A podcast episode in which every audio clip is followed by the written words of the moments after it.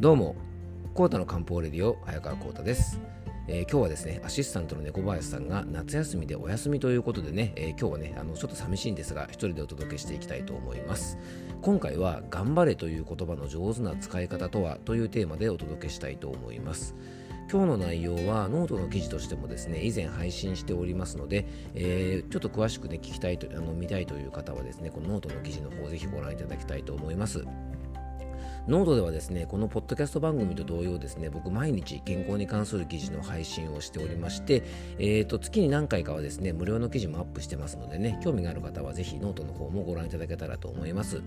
えー基本的にはですね、一つの記事を100円の購読料で販売しておりますが、月額500円のですね、えー、とマガジンを購入していただくと、まあ、月間でですね、20以上はあの有料の記事配信してるんですが、すべてですね、500円で読んでいただくことができるとってもお得なマガジンがございますのででね、えーもしよかったらそちらの方、番組詳細の方にリンクを貼っておきますのでね、ノートの方ももしよかったら、えーご覧いただけたらと思っております。このね、えっと、早川浩太の漢方ラボというですね、えーノートのね、月額定額マガジンの方は、500円で全部の記事が読めるだけではなくて、えーオンラインの漢方セミナーを開催する際はですね、えっと、通常あのセミナー参加費1000円なんですが、なんとですね、500円で、えー記事も全部読めるし、セミナーの方にも参加できるというですね、あのもうなんかよくわからない値段設定になっておりますので、えーとにかくね、すごくお得なので、えもしよかったらそちらの方もね、ご利用いただけたらと思います。えそれでは、コータの漢方レディオ、今日もよろしくお願いいたします。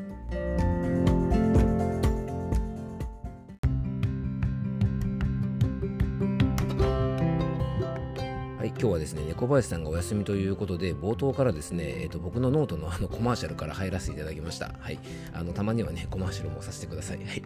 えっ、と、今日はですね、えーこの頑張れという言葉の上手な使い方というね、あのお話なんですが、まあ、オリンピックのね、熱もだいぶちょっと冷めてきてですね、まあ、今度パラリンピックの開幕を待ってるわけなんですが、こういうスポーツの応援の時、特にオリンピックとですね、もう頑張れ、頑張れっていう言葉をね、よく耳にしますよね。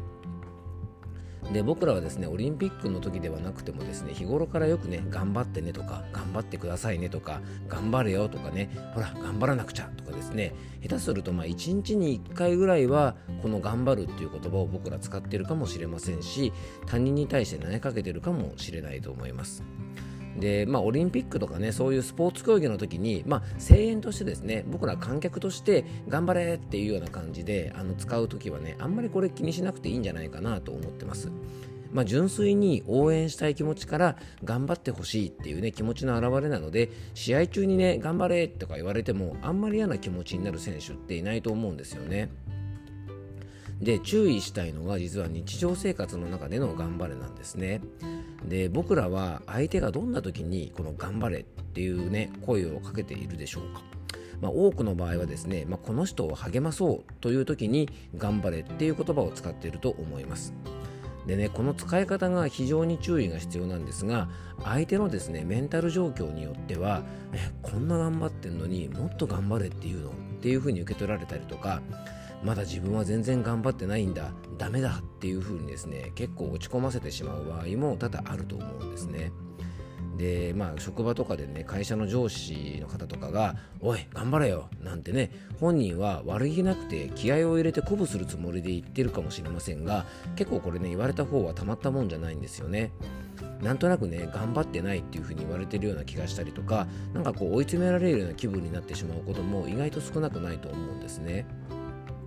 で頑張れっていう言葉の難しいところがですね言ってる方はこれ決して悪気があって言ってない場合が結構多いところが逆に立ちが悪いところなんですね。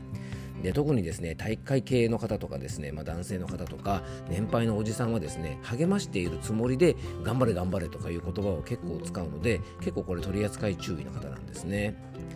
で、えー落ち込んだりとかスランプの時とかって人はなんとかねこう脱出したいともがきますよね本人としたらもうね必死にやってるつもりなんです。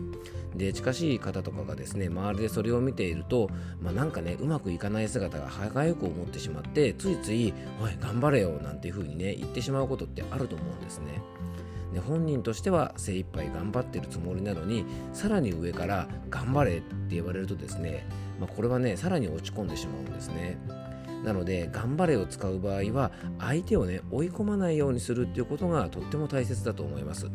スポーツ選手に向けてね試合中に頑張れとかって言うのとはねわけが違うんですよね。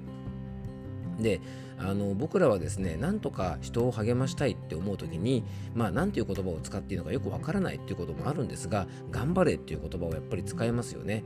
で前向きな人に対してとか、えー、そういうポジティブな人に対してはね頑張れっていう言葉でもいいと思うんですがさっきもお伝えしたようにですねちょっと今この人ネガティブになってるかなちょっと追い込まれてるかなっていう時はこの頑張れっていう言葉は僕はね多分逆効果じゃないかなと思います。